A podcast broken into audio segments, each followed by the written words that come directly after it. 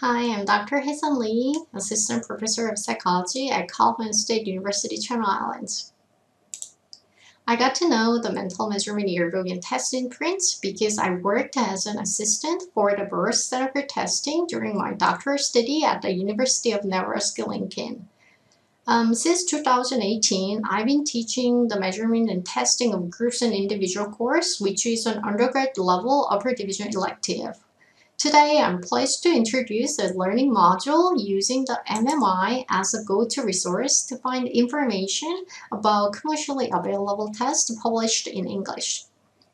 Um, as you see in the PowerPoint slide, the focus of this module is to provide uh, psychology majors with a learning opportunity to explore educational and psychological tests that they are interested in and select the most appropriate test for their intended purpose based on the evaluation of sources of evidence related to reliability, validity, and fairness provided in MMY test review.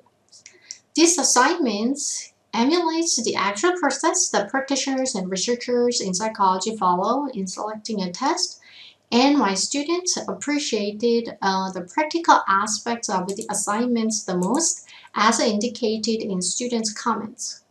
Also, a majority of students responded that this assignment aided their learning. I recommend providing these assignments after teaching the fundamental concepts in measurement, including reliability, validity, and fairness, so that students can apply the principles in measurement to evaluate tests. I have implemented these assignments both in person and for online settings, and the assignments worked well in both environments.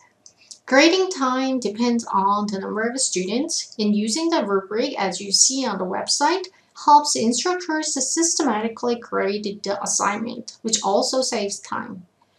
This assignment can be modified for graduate level courses in various substantive fields of psychology by focusing on specific tests. For example, selecting the most appropriate test to screen mood disorder or selecting the most appropriate test to measure 15-year-old students' coping skills for grant proposals.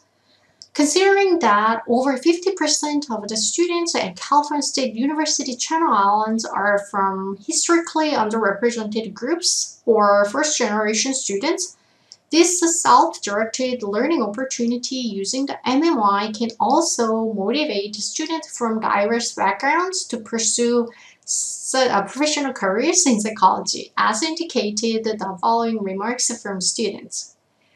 I hope this module can help you implement a new component in your course using the MMY. Thank you.